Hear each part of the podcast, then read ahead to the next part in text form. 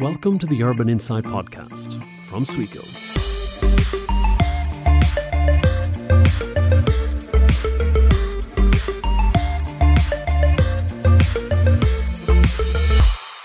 Welcome to the Urban Insight Podcast. We're looking at Overshoot Day, the day in which we've used the world's global resources for a year. This day has been created, if you like, to highlight that we're using more resources than our planet can handle. And the way we live in some parts of the world makes it look like we have three or four planets at our disposal, but we've only got the one. Andreas Gyllenhammar, our head of sustainability at Sweco. How can we push back that date? Oh, it's a super question. It's a central question for for sustainable development. I, I, like the the concept of the World Overshoot Day because it's very pedagogic in that sense that it explains that we are overusing the world's resources. Uh, however, I would say it also, when you come down to the scientific level, we have planetary boundaries and that there are more actionable concepts. But it's a it's a way to, to start the conversation that I really like. And and in order to push it back, of course, we need to to stay within the planetary boundaries. That's basically what we do.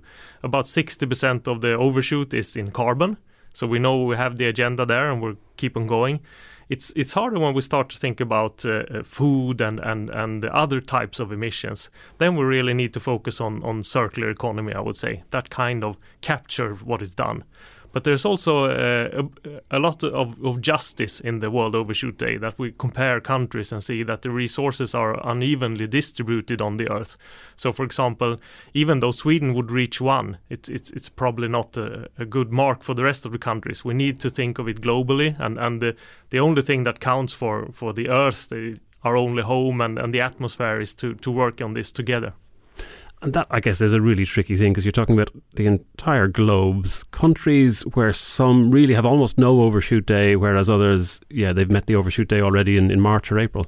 How do you get that sort of cooperation to? That's right, and especially the, the developing countries and poor countries, they are are within planetary boundaries in many senses. But you can also say they don't want to stay there because they want to become more advanced. Uh, for me, this is the the sustainable development goals. It's the agenda that we do together. So uh, I used to use uh, the the overshoot day as a conversation starter for for the SDGs. Right, okay. But I guess then, presumably, if there is no overshoot day, that means we have a truly circular global economy. Uh, in essence and in theory, yes. It's, okay. it's more complex than that, but we can aim for it, and that would take us a very good way in the right direction.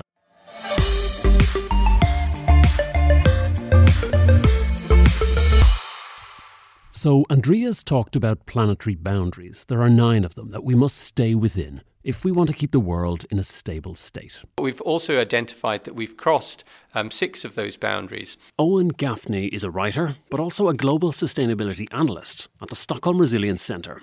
They relate to climate change, obviously, biodiversity, biogeochemical cycles, our use of nitrogen and phosphorus in fertilizers, for example, land use, but also more recently, novel entities, things like plastics and water. Um, we've gone beyond those boundaries as well. So we need to stay within those um, those nine boundaries um, for a sustainable future. Owen Gaffney is about to come out with a book called Earth for All, where he's interviewed leading economists and worked with scientists, systems dynamics modelers, and figured out what has to happen for us to prevent Overshoot Day from happening. What do we need to do to get ourselves back within the planetary boundaries? Five extraordinary turnarounds. It is on energy, it's the food system turnaround, but it's also on poverty, gender equity, and inequality. Th- those five in parallel, if we make an extraordinary effort this decade and for the next, next few decades, then we can achieve that goal. All five of those need to happen simultaneously, or we need to make huge transformative change within those five areas for the planet to survive. I mean, how, how are they interlinked? Well, you talked about like gender uh, equality is an area, but which is needed for the planet's survival. Yeah, so we're, we're, with all of these areas. So when you look at the energy system, you know that's the basis of the global economy. It needs to transform rapidly within the next few decades.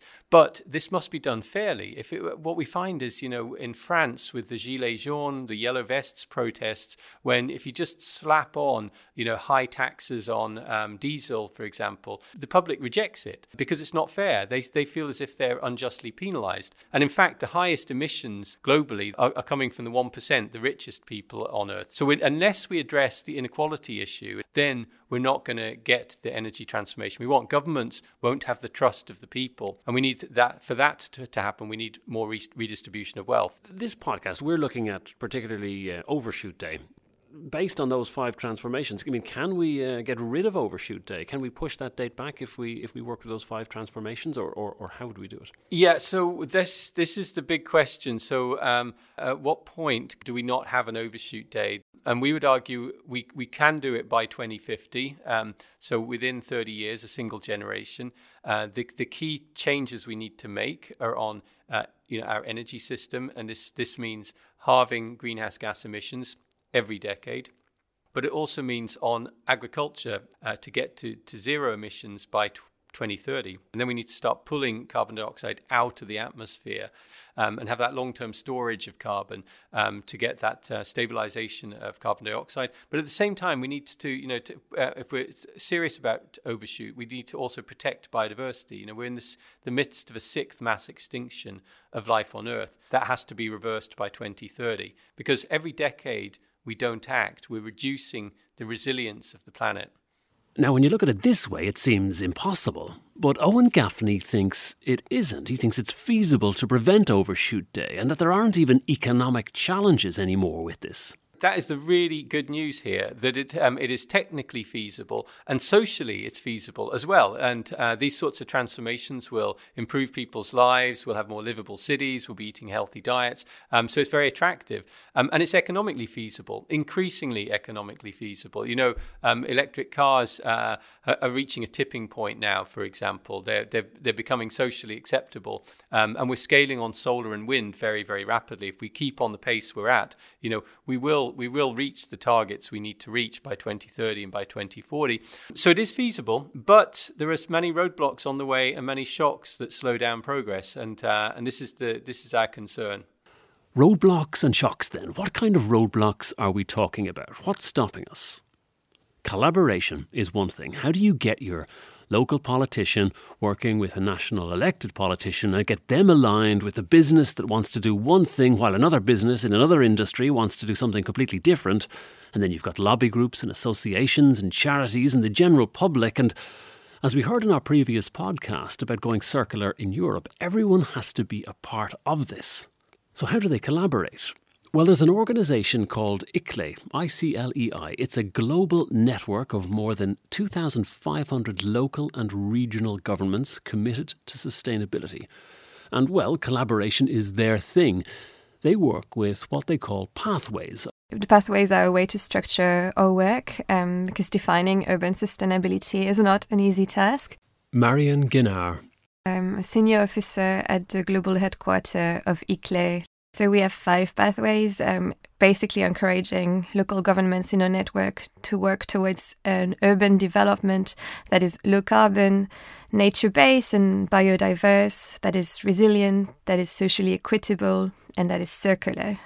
And that's my focus, basically. So let's get down then to that circular development pathway. I mean, how do you help cities or, or regions go circular? The way we work is uh, through projects to uh, support concrete action on the ground. That's one part of the work. The other part of the work is to represent the interest and voice of our members in the global arena. So, for instance, at the UN climate change conferences, um, so to really bring the voice of cities to the global stage. To give us a concrete idea as to how ICLEI works and how to make collaboration work, Marion Guinard talked us through one of the cities she spent the last few years working with, Turku in Finland. They are used to say that they are the oldest and boldest uh, city in Finland, and that's because they have set quite some ambitious goals for themselves, one of them being to become carbon neutral by 2029, um, which is a huge undertaking. But they're not stopping there. They also want the city and the surrounding region to become circular by 2040. So we've been engaging in the Circular Turku project for the past three years and a half and worked with the city to create uh, the Circular Turku roadmap, which is essentially mapping transition steps to make five sectors zero waste in the city. What sectors are they, just out of interest? Or I don't know if you have them off the top of your head, but it would be interesting to know. I do have them, having worked on it for the last three years. um, they're more like thematic areas rather than economic sectors in the traditional uh, sense. Okay. So they are food system, water cycles, energy system, buildings and construction, and mobility and logistics. Okay, and are they going to do it? I mean, can they get those sectors and then all of Turku to be a carbon neutral by 2029, as you say, but then completely circular by 2040? That's the earliest I've heard so far. Yeah, it is the earliest that I've uh, that I've heard of as well, and I think there's something imp- im- important to differentiate here. There's something there are areas that the city can influence directly that are under the direct scope of influence of the city.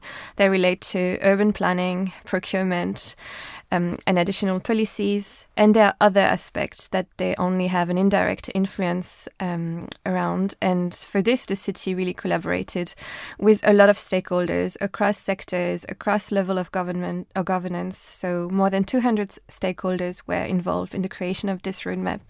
And essentially, you can't really have a guarantee for success when you have an indirect impact. You can only have chances of success. Yes. And for this collaboration is essential. And I think Turku really achieved this. Okay. So, I mean, e- examples of what they're doing today, as you were saying, could be replicated in other cities. So, are there any like particular things or common themes that you feel this could work in other cities? Fundamentally what i think is is most impressive and important is the innovation related to governance and to working across different city department with different actors of different sectors. And this can be replicated across all region regardless of level of development of uh, or engagement in the circular economy But that's really interesting because that must be key when it comes to circularity that you're getting different silos, as it were, or other parts of an organization to actually start working together. Because that seems to me to be the, the huge challenge in, in creating cities or, or regions to be, to be circular. Yeah that's not unique to circularity. That can be the same can be said about all types of sustainability challenges.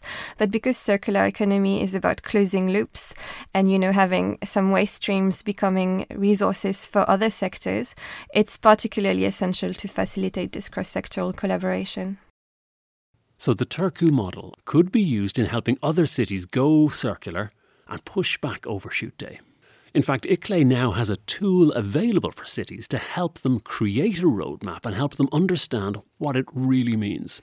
So we partnered, um, we walked the talk of collaboration with, uh, so we partnered with four other organizations, including UN, UN Environment, Circle Economy, Metabolic, and the Ellen MacArthur Foundation, to design a framework that unpacks what the circular economy is at the city level and how it can be applied through different policy instruments.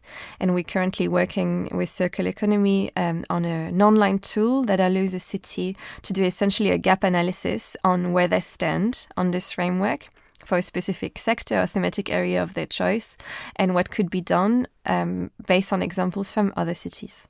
Okay, and is that an easy tool to use, or will it take a lot of training for, for cities to get up and running using a, using a tool like this? It's uh, designed to be easy and, and time efficient um, because we've seen um, massive capacity constraints in cities were asked to deliver on so many topics. So we wanted to design a tool that's really easy for anyone. That's the kind of tool the city of Glasgow in Scotland would have loved to use when they started their journey six years ago. Are the bagpipes too much? Oh, I couldn't resist. Glasgow, then, 1.8 million people by the River Clyde in Scotland's western lowlands, with a rich legacy in industry and engineering. Shipbuilding was once a major business here. Apparently, a fifth of all the ships in the world were made in Glasgow back in the early 1900s.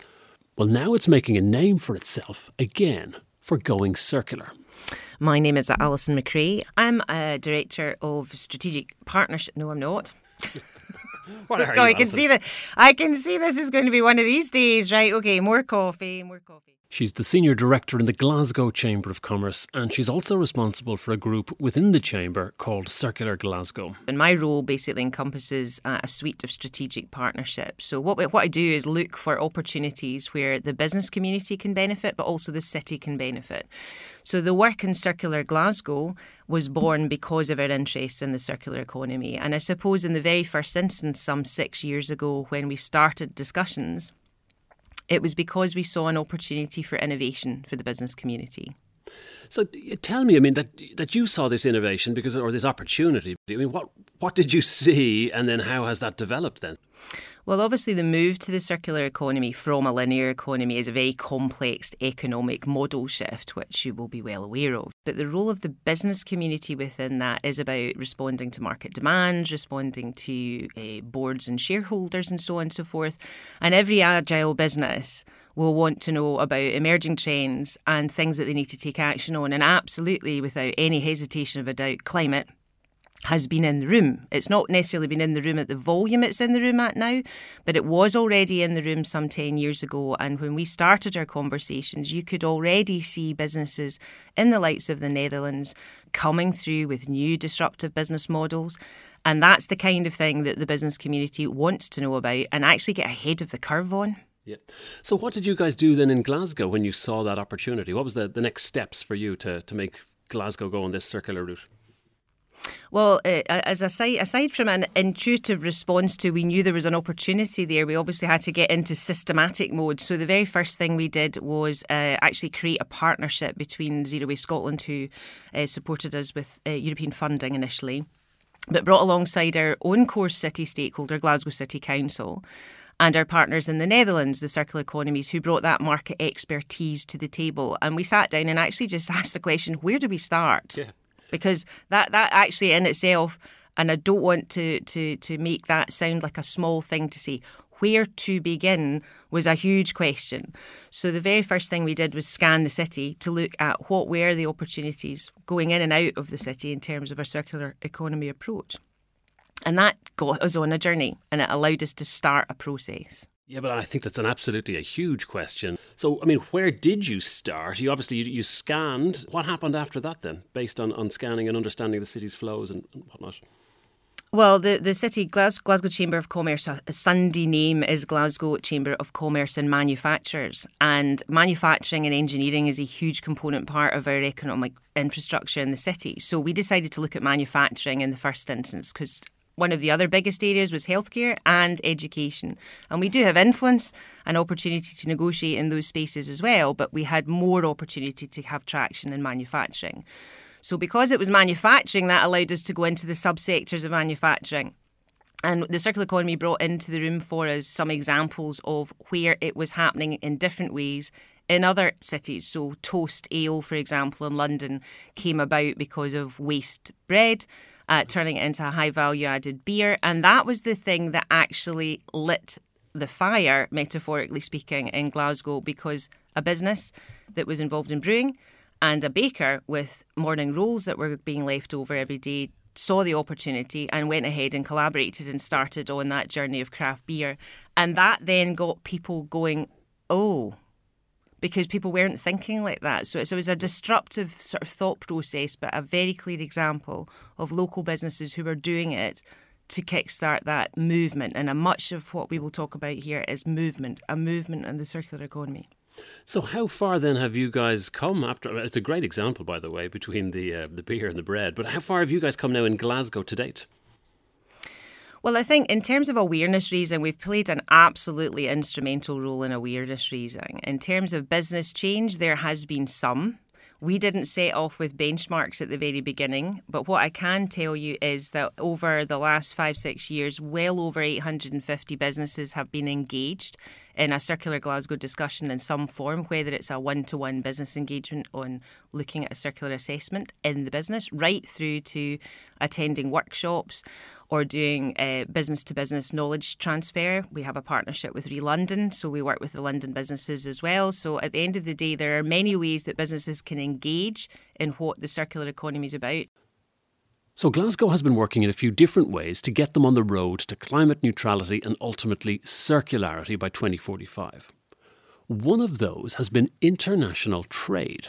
The UN Climate Summit, COP26, was held in Glasgow in 2021, and they used this to get Scottish innovators talking to multinationals about the circular innovations they have, sharing best practice, but also pitching ideas. So it was global brands from Porsche, Scottish uh, Power, and so on and so forth, all in the room, exchanging good practice on how they'd embraced either sustainable measures and or circular economy measures depending on the type of business they were we had um, a, a, whole cluster of Glasgow businesses involved in that discussion. So there were various elements to the, the ambition behind that. One was number one, helping Glasgow businesses do international trade better, but also allowing them to showcase what they are doing alongside our other major corporate companies that we've been able to engage with through our other British Chambers of Commerces. So it allowed us to focus and bring those businesses together with a very sole purpose that we're already very focused on as a chamber.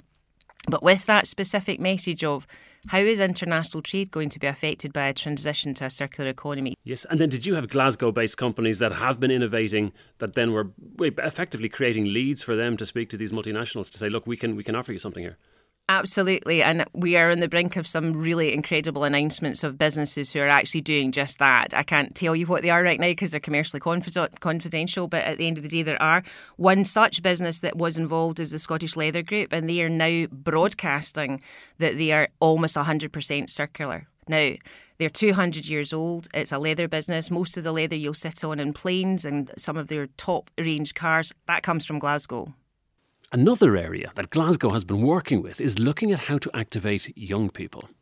Because the young people are all avidly passionate about climate, as you know. And what we wanted to do was say, how do we enable those young people through the education system to find out the jobs that are starting to be designed because they're all yeah. emerging as the businesses are pivoting to tackle climate, particularly in circular economy, to get game ready so that when they come out of the schools, that they are able and know of the opportunities that they can take on board to come into the workplace and make a real difference on the ground in a real business that is taking really responsible action, particularly in circular economy, but also in wider renewables uh, industries as well. So, those are the kind of things we started to look at in COP. If you look at Glasgow now, then what's the next step for, for Glasgow, do you think, on this circular road? Well, I mean, the cities have said already the city's aiming to get to 2045 as a circular city, which is a massive, massive ambition. And I can speak probably on behalf of the collective ambition of Glasgow. is It is a very ambitious city. The city has put these targets on the table and will take them very seriously and continue to do so. There is a circular economy route map that the city has done, which the chamber worked in partnership with them to support them to do. So we had an influential influential role in that alone, and that is being delivered now by our council partners. Um, and I think really moving forward, the biggest questions from from my point of view are how do we scale I mean, it's the most throwaway word ever, but how do we actually scale the activity that we're seeing happening? Because it's that through bold leadership that's going to be so important. Now, one thing that Glasgow is doing is not trying to make all of Glasgow go circular at once, but pick out areas and work on those. So we're talking about cities. Cities is a giant place, clearly, but sometimes that can be quite daunting. So, how do you look at an innovation district or an airport uh, as a destination and how do you integrate all of those actors in a way? So we, we've started to do that in glasgow to find uh, how to break down a systemic shift approach because that's key. Okay. So you're but picking I love like the Stockholm example. you're picking neighbourhoods or districts and thinking okay let's make this area circular to start with. Yes and yes. actually how do we do that? So most of them are already looking at being climate neutral but actually, if you were going to look at it as entirety and all the actors within that district, borough, destination, if they're all independently behaving in a circular way, how do they collectively then behave in a circular way to make that district or area a circular proposition? This idea of picking out a location and developing it is something that the city of Copenhagen is also doing. And that's where we're headed now.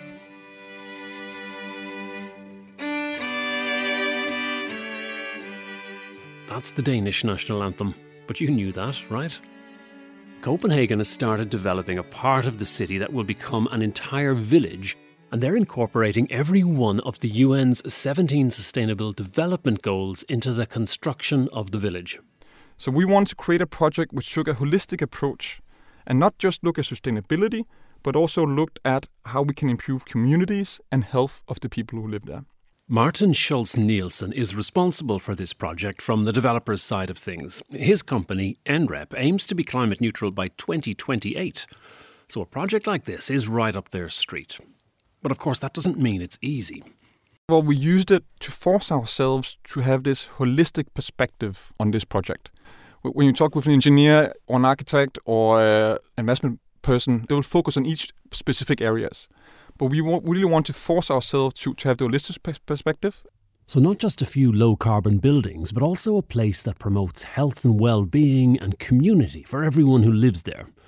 The village itself is five buildings housing around 1,000 people. So each of the seven, 17 SDGs we grouped into health, community, and then the four more sustainable related themes, which are materials, biodiversity, water, and energy. So, for example, water. One of the 14th SDG is is is life below water. So uh, we, we we build on land, uh, but still we we want to integrate the water element. So how do we collect rainwater and how do we make sure that uh, waste-wise, etc., that doesn't um, impact the life below water? And here, what we said is that okay, we have this massive project. Uh, it's actually five different buildings. The easy part would have been just building the same in each five. But what we did here was say, no, this is going to be a lab. Uh, here we're going to take upon ourselves to try and uh, and really push some innovations in the industry. Don't want to just do that in, in one way or direction. We're going to try multiple different directions. So that, that means that, for example, we use different materials on, on the different buildings. So on one, we've focused really a lot on, on wood. Uh, on others, we've tried to focus on okay, how can we on, on, on concrete. We're not going to, we're still going to use that for, for, for some times in, in, in pre- previous projects, also due to the scale, we focused a lot on upcycling. We also did that in UN 17, but where it makes sense. So, so we really had a focus on okay, finding solutions which are scalable. At least that's the, the, the, concept. And then there were a lot of different learnings on okay, how do we use um, wooden construction? How can we make uh, concrete less carbon intensive? How can we work with our um, facades to make them lighter and and, uh, and less carbon heavy? Um, so we've been working with um, with different wood um, solutions uh, and cassettes. We found a solution where we try to reduce the amount of chemicals to to to avoid fire. You need to treat it with with, with, with chemicals. We found a way on which you can uh, yeah avoid that. Then we work with uh, we upcycle tiles we worked with recycled aluminum solution. Yeah, so all that we did on the facades. Then on we we've used so CLT, so so, so timber construction. We, we are building the tallest uh, timber construction in Denmark. Um, then we actually also looked at concrete, and here we um, we had a discussion with with a big supplier of cement called Aalborg Portland. They had developed a new solution called Future Cem, uh, which has a 30% saving on on carbon emissions they were almost apologetic. Well, it's going to cost you more.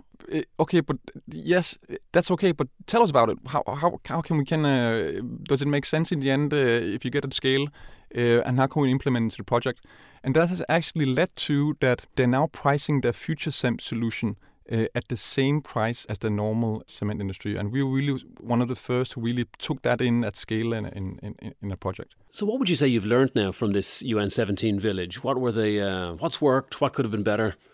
Uh, really thinking through the innovation process um, and, and, and figuring out, okay, this is not going to be a normal project getting the right team and, and aligning expectations that okay this is going to be more difficult. This is not going to be the way that we normally do things because we are an industry which is quite risk averse and for good reason. I mean it's it's huge projects uh, which is which are super complex uh, and which cost a lot. Uh, so therefore, as an industry, that uh, there is a natural tendency to doing okay, what works instead of trying to uh, to take uh, unnecessary risks.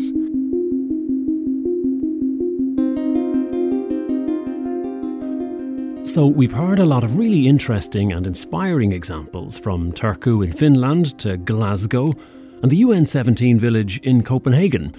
These are the kind of examples that help change people's mindsets. And changing people's mindsets is another one of those keys to preventing overshoot day.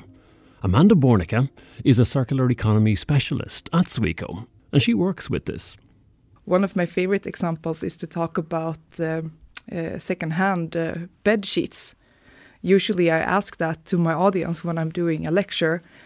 So I ask them, Uh, please, everyone, raise a hand if you could consider buying bed sheets secondhand.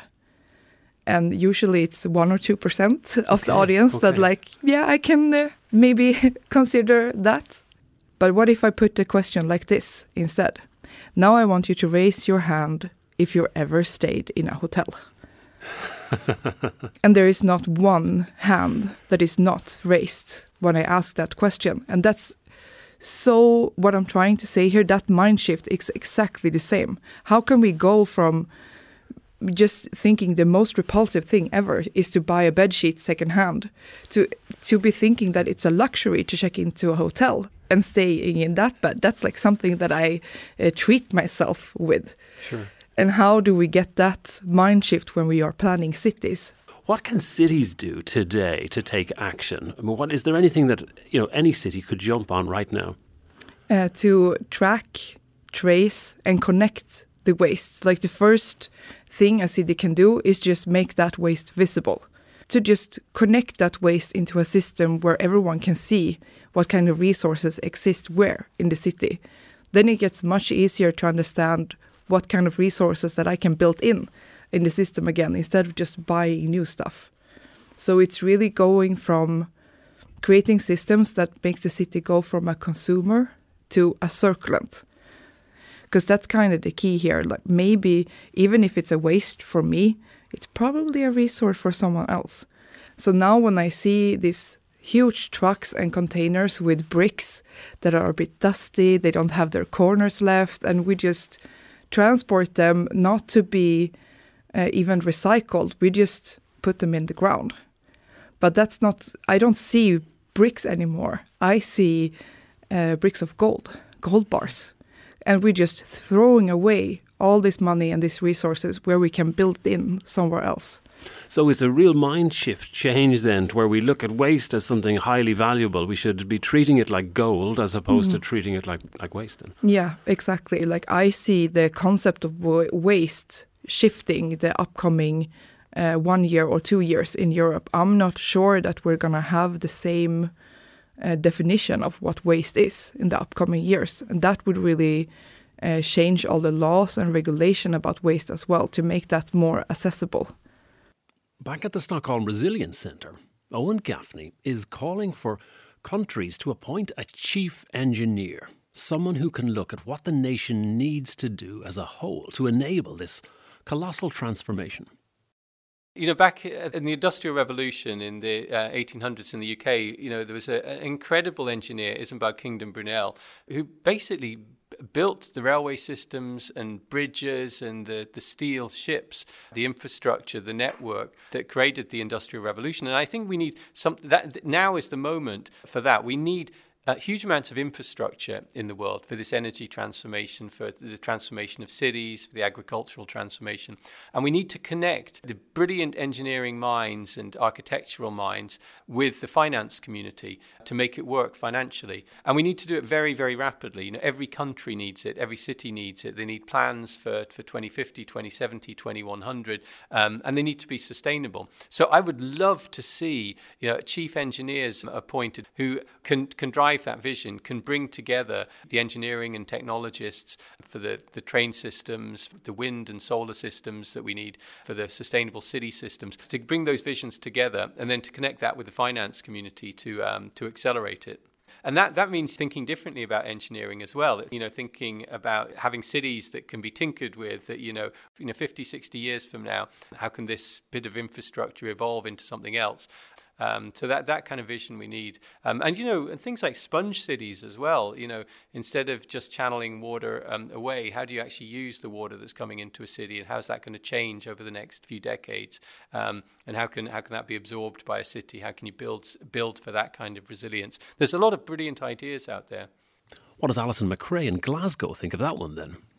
I love that. And I, I love that for lots of reasons because Glasgow would like to support that ambition because we are an engineering city at our heart in many respects. So I suppose I'd compliment that to say um, one of the other areas that definitely needs exploited and, and, and proactively pursued now is, is around the creative industries. And I really believe passionately that creative industries have got a huge role to help us all in this journey an, a suite of actors who can come in with a totally different perspective on how to look at changing us to into a circular economy. So perhaps even having a chief designer uh, would be a good ambition as well to complement the Stockholm suggestion.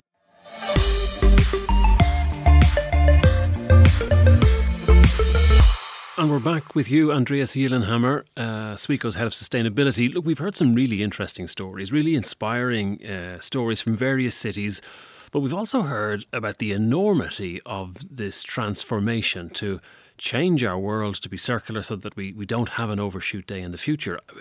Where do you stand on this? Are you optimistic or pessimistic or, or it depends. It, it varies from day to day, I would say. Uh, I think that we're on, on a good track, but we are also in a hurry. So in that sense, we we have we know the problem now, and, and look at a couple of generations back, we didn't really knew that this problem existed. So even though things are getting worse, we, we are in a good position that we have all the tools to fix it. But uh, maybe the, in in one or two generations it will be a bit too late. So that puts a lot of responsibility on on this generation but I'm optimistic working at Sweco. I know that we, we have the tools to, to really start to fix things going on here. So uh, yeah, that's what I work for, and that gives meaning into into the daily work. Thanks very much, Andreas. Thank you.